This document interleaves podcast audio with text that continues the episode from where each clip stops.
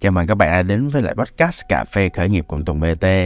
Đây là một podcast mà tôi sẽ chia sẻ những cái gì mà nó chân thành, à, những cái trải nghiệm, những cái khoảnh khắc, à, những cái cột mốc, à, những cái điều mà hay mà ho hoặc không hoặc ngược lại.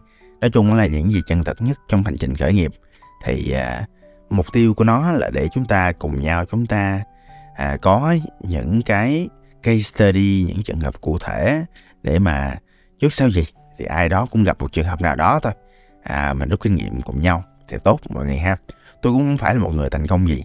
Tôi chỉ đơn giản là một người thích chia sẻ những cái trải nghiệm của mình cũng không muốn dạy ai.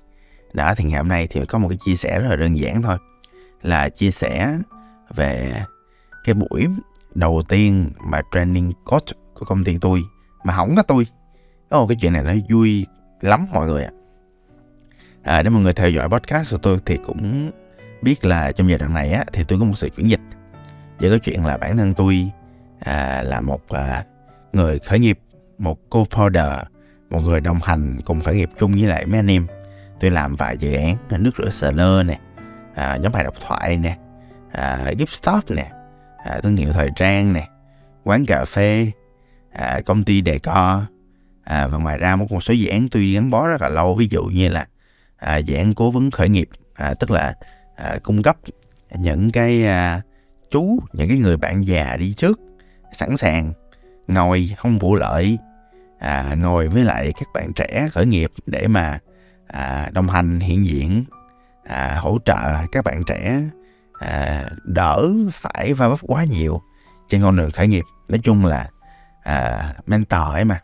À, thì tôi làm cũng nhiều thứ đó mọi người nhưng mà dạo gần đây tôi bắt đầu chuyển sang vai trò angel investor. Thì như các bạn đã biết đó thì ai khởi nghiệp trẻ thì cũng cần investor. Tôi thì tôi có vài trăm tới à, vài tỷ thôi. Đó thì à, cũng invest mấy doanh nghiệp nhỏ nhỏ dễ thương. Thường tôi invest vào cá nhân là chính. À, tôi invest vào đầu tư vào những con người mà họ có chí tiến thủ.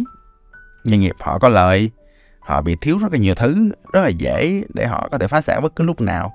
Trên con đường họ khởi nghiệp à, nhưng mà tôi thì tôi thường là tôi có lại tất cả những nguồn lực còn lại tôi hỗ trợ họ. Đó ví dụ như là cái đợt mà đề co gần đây là một cô kiến trúc sư à, cổ cũng à, đạt nhiều giải thưởng rồi cổ cũng công trình này nọ các thứ rồi cô làm cũng hay ho lắm. À nhưng mà cổ à, lần đầu tiên cổ khởi nghiệp mà thì tôi hỗ trợ vậy thôi. À, thì khi mà tại sao phải nói dông dài về chuyện là tôi chuyển đổi vai trò? Thì à, như mọi người biết đó mình làm chủ á thì à, mình làm hai thứ thôi à, một là mình làm hệ thống hai là mình làm những thứ mình giỏi nhất hoặc là mình thích nhất. Đó. À, nhưng mà dần dần á mọi người à, sau khi tôi nói cái đó khoảng cỡ hai ba năm á thì tôi phát hiện ra là những thứ mà tôi giỏi nhất thì nhiều khi cũng có đồng đội làm hết rồi. Cho nên là nhiều khi là nó không còn là thứ giỏi nhất của mình nữa. À, và thậm chí là những thứ thích nhất của mình thì cũng có những đồng đội cũng làm tốt rồi.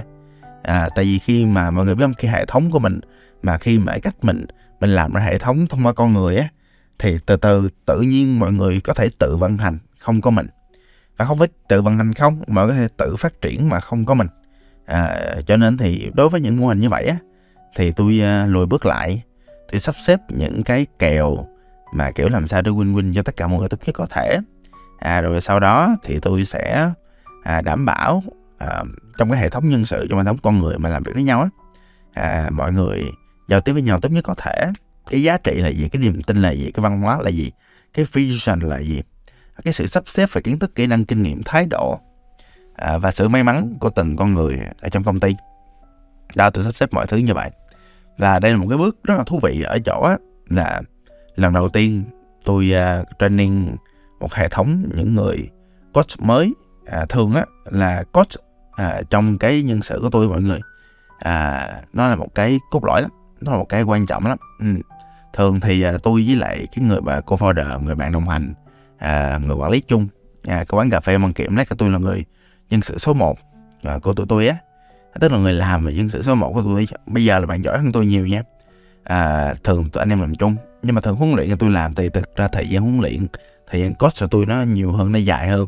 Với lại nhiều khi là tôi nói nó cũng uh, truyền cảm hứng nó cũng uh, hay ho chút xíu nhưng có một cái à, tôi phát hiện là bản thân mình cũng có những cái tham như các anh chị.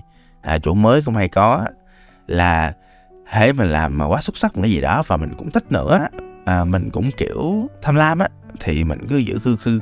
Nhưng mà khi mình giữ khư khư như vậy rồi á, thì làm sao đồng đội mình phát triển được? Và nhất khi là khi mà đồng đội mình thích nữa thì nếu đồng đội mình thích và đồng đội mình có thể làm được thì à, đây là một cái bước mà tôi tin là tôi phải can đảm. À, tôi phải chuyển giao lại cái quá trình mà à, lãnh đạo và cái chuyện mà lead trực tiếp và đây là lần đầu tiên trong đời tôi không tham gia vào trong quá trình huấn luyện những cái bạn coach kế thừa. Thì à, thật ra cái việc mà huấn luyện coach trong môi trường tôi nó không dễ mọi người tại vì khi mà làm cái môi trường tôi á thì đòi hỏi ai cũng phải coach hết ai cũng phải học căn bản về coach. Và trong cái buổi mà training cái thế hệ cái thừa coach này á thì có người chỉ có mới khoảng cỡ mười mấy hai mươi mấy tiếng coach thôi nhưng mà có người cũng đã mấy trăm. À, giờ coach rồi. Đó điều đó dẫn đến chuyện là làm một cái lớp à, gồm khoảng cỡ mười mấy con người. À, trong một công ty à, cỡ hơn trăm con người mà dạy họ coach những người mới và tăng số giờ coach của họ tăng số giờ huấn luyện của họ nó không dễ tí nào hết. À, và nói thêm chút xíu nữa đi. À, cái người huấn luyện trong công ty tôi nó quan trọng lắm. Là tại vì đơn giản á là công ty tôi á là toàn làm những thứ lạ quắc không à. Toàn làm những cái gọi là truyền thông hoặc là đơn giản dùng một công cụ rất là lạ không có trên thị trường mọi người tức là dù mọi người có đi học ở đâu này nọ thì cũng không thể xài được trong công ty tôi cho nên là không còn cách nào khác là tôi phải đẩy từ intern đi lên. Mà mọi người biết đó khi mà đẩy từ cái level nhỏ đi lên á thì lúc nào mà cũng gặp cái chuyện á là lúc nào cũng có tỷ lệ loại thải. Mà cái tỷ lệ loại thải á mọi người nó cũng hơi bị phiền nha. Tại vì đơn giản á, là tỷ lệ loại thải đi kèm với chuyện là trong công ty á, gần như ai cũng biết code. Và cái chuyện này á, tôi tin là các anh chị chủ doanh nghiệp nghe tới đây là thấy mệt não rồi. Là tại vì nội mà nhiều khi là một con người, huấn luyện đã khó rồi. Bây giờ đòi hỏi là nguyên một công ty trở thành một cái trường, giống như trường đại học á mọi người. Đó, trở thành một cái nơi mà tất cả mọi người đều hỗ trợ, quan tâm lẫn nhau, đồng hành cùng nhau, hiện diện cùng nhau. Và thật ra quan tâm không phải vì tiền mà vì muốn người ta phát triển cái chuyện đó, nó kỳ lạ lắm luôn á mọi người. Và nó kỳ lạ với ai chứ? Thật ra là trong giới khởi nghiệp tụi mình á, thì rõ ràng nó cũng không có quá kỳ lạ đâu mọi người là tại vì ví dụ như là trong những cuốn sách nghiên cứu về khởi nghiệp trong những cái tài liệu à, mà thu thập từ những công ty vĩ đại á à, đơn giản thật ra rất là nhiều công ty ở Việt Nam cũng có những cái văn hóa giống như thế này. Tức là tôi á tôi thấy một cái à, điểm chung của những công ty mà rất thành công á mà duy trì lâu bền á thì lúc nào họ cũng có một cái thứ gọi là văn hóa doanh nghiệp. À, lúc nào họ cũng có một cái nhịp làm việc riêng lúc nào họ cũng tập hợp được những con người rất là thú vị cùng đi theo một hướng nào đó để cùng nhau xây dựng một cái gì đó chung với nhau. Và cái thứ gì đó chung với nhau á thì thực ra thì với những bạn trẻ mà mới vô công ty nhiều khi các bạn không có xác định được các bạn không có rõ biết cái giá trị của công ty mình là như thế nào cái văn hóa công ty mình là như thế nào. Nhưng mà à, về lâu về dài á thật ra là những người lãnh đạo họ biết á nó là một tập hợp những nguyên tắc nó là một tập hợp những cách đối xử nó là một tập hợp những cái điều làm và không làm trong một công ty với nhau. Và cái việc mà lựa chọn cái hướng coach cái hướng mà huấn luyện à, trong một tập thể thì thực ra là không phải chỉ ngồi công ty tôi mà tại rất nhiều công ty khác. Và thậm chí trong một cái cuốn sách mà tôi rất là thích là From Good to Great à, hoặc là Build to Last đã từ tốt đến vĩ đại hoặc là xây dựng đến trường tồn á. Thì à, trong những cuốn đó thì cũng mô tả những cái mô hình mà tôi đã và đang xây trong rất là nhiều năm qua. Thì tức là tôi đang nói một cái chuyện á là tôi không đang làm một cái chuyện viễn vông mọi người tôi không đang làm tôi sở thích đâu. Và thật ra tôi cũng làm tôi nghiên cứu và rất là nhiều người à, đã và đang làm và thành công rồi trong những mô hình đó và tạo ra những công ty vĩ đại rồi. Thì à, tôi cũng là một dạng người khoa học mà thì tôi lựa chọn cái hướng nào hợp với tôi. Nhưng mà mãi về lâu về dài mọi người tức là khi mình làm nhân sự một thời gian và tôi tính á làm chủ á là bản thân mình á một cách nào đó cái công việc cuối cùng của mình á là làm việc về con người thôi mọi người. À, mình làm việc chung với con người mình lãnh đạo con người phục vụ cho một mục tiêu nào đó chung nhất. À, và mình phục vụ cho con người. Đúng đúng rồi mọi người. Mình phục vụ cho con người mình hỗ trợ họ mình quan tâm họ mình giúp họ đạt được mục tiêu của họ ở trong công ty. Và từ đó thì mình đạt được mục tiêu của mình. Đó như vậy thôi. Và dần dần nó trở thành một cái gì đó nó, nó lifestyle lắm mọi người. Đó là một cái phong cách sống đó là một cách để mình cư xử. Và dần dần á cái kiểu tư duy theo kiểu coach và hỗ trợ người khác trong công ty á nó ngấm vô máu mọi người. Nó tự nhiên nó hành động một cách rất tự nhiên luôn tức là mỗi một lần đứng trước một con người thì mình cũng tự hỏi là mình muốn hỗ trợ người ta như thế nào. Mình quan tâm người ta như thế nào mình muốn người ta đạt được mục tiêu như thế nào. Ngoài cái việc là những cái công việc của họ phục vụ cho mục tiêu quan trọng nhất của công ty là kiếm lời một cách lâu dài phát triển bền vững. Đó. Thì à, thì khoảnh khắc mà tôi ngồi trong cái buổi đầu tiên huấn luyện những người coach thế hệ mới mà tôi không tham gia như là một người trainer một người huấn luyện viên tôi mới cảm nhận được ồ oh, vậy thì cái đời sống cái sườn cái giá trị của cái văn hóa nhân sự mà chúng tôi đã và đang build trong một thời gian qua nó không phải nó không còn chỉ là một cái gì đó nó mang tính cá nhân mang tính sở thích à, mang tính điểm mạnh của chính người cô folder là tôi lúc đó, mà nó trở thành máu, nó trở thành phong cách sống, nó trở thành cách suy nghĩ, nó trở thành văn hóa, nó trở thành một chuỗi những hành vi được lặp đi lặp lại cho công ty và không có nó, người ta chịu không được. Nó trở thành thói quen, nó trở thành quy trình, nó trở thành hệ thống. Và ở đây, cái hệ thống, cái văn hóa của nhân sự, nó sẽ đến như bao cái hệ thống khác. Nhưng mà vấn đề nằm ở chỗ á là về con người nó là một cái nghệ thuật gì đó nó nó khó có data lắm mặc dù tôi cố gắng tôi thu thập rất nhiều data có thể. Mọi người có thể coi những podcast khác về chủ đề nhân sự của tôi thì tôi là một người rất là thích data nhưng mà tôi nói thiệt mọi người. Cái cách mình xây dựng cái văn hóa nhân sự á nó phải rất là con người mọi người.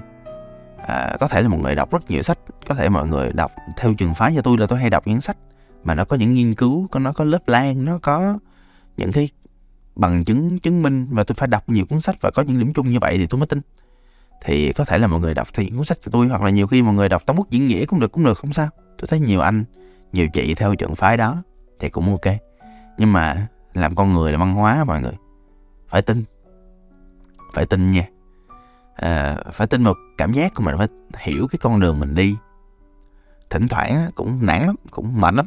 Nhưng mà nhiều khi không được bỏ cuộc mà à, coi cái việc mình làm không mang lại cái lợi nhuận trực tiếp. Mà đúng là như vậy nhiều khi làm con người làm nhân sự không ra mang ra lợi nhuận trực tiếp. Nhưng mà thỉnh thoảng chúng ta sẽ thấy những cái tín hiệu nho nhỏ những cái niềm vui bé bé những cái hạnh phúc đơn sơ khi mà cảm nhận được nhờ cái sự hiện diện của mình mà giúp đỡ được cho người khác.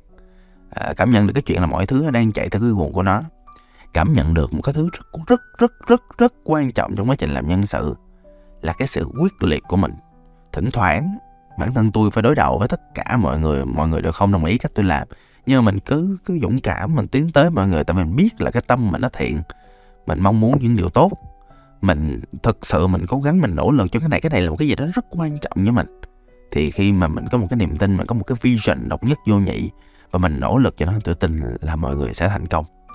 À, và ngày hôm nay cũng chưa hẳn là thành công với tôi nhưng nó là một cột mốc gì đó mà tôi cũng muốn làm podcast chia sẻ cho mọi người về một cái hành trình mà à, tôi nỗ lực không ngừng nghỉ. Tôi nói thiệt mọi người tôi nỗ lực không ngừng nghỉ. Dĩ nhiên cái lúc nản nhưng nó là một sự nỗ lực không cần nghỉ cho con người của tụi tôi. Và ngày hôm nay nó bắt đầu trĩu những cái quả đầu tiên. Như thế thật là tuyệt vời đó mọi người. Thôi podcast chia sẻ vậy thôi. Cảm ơn mọi người đã lắng nghe nha. Tôi là tùng bt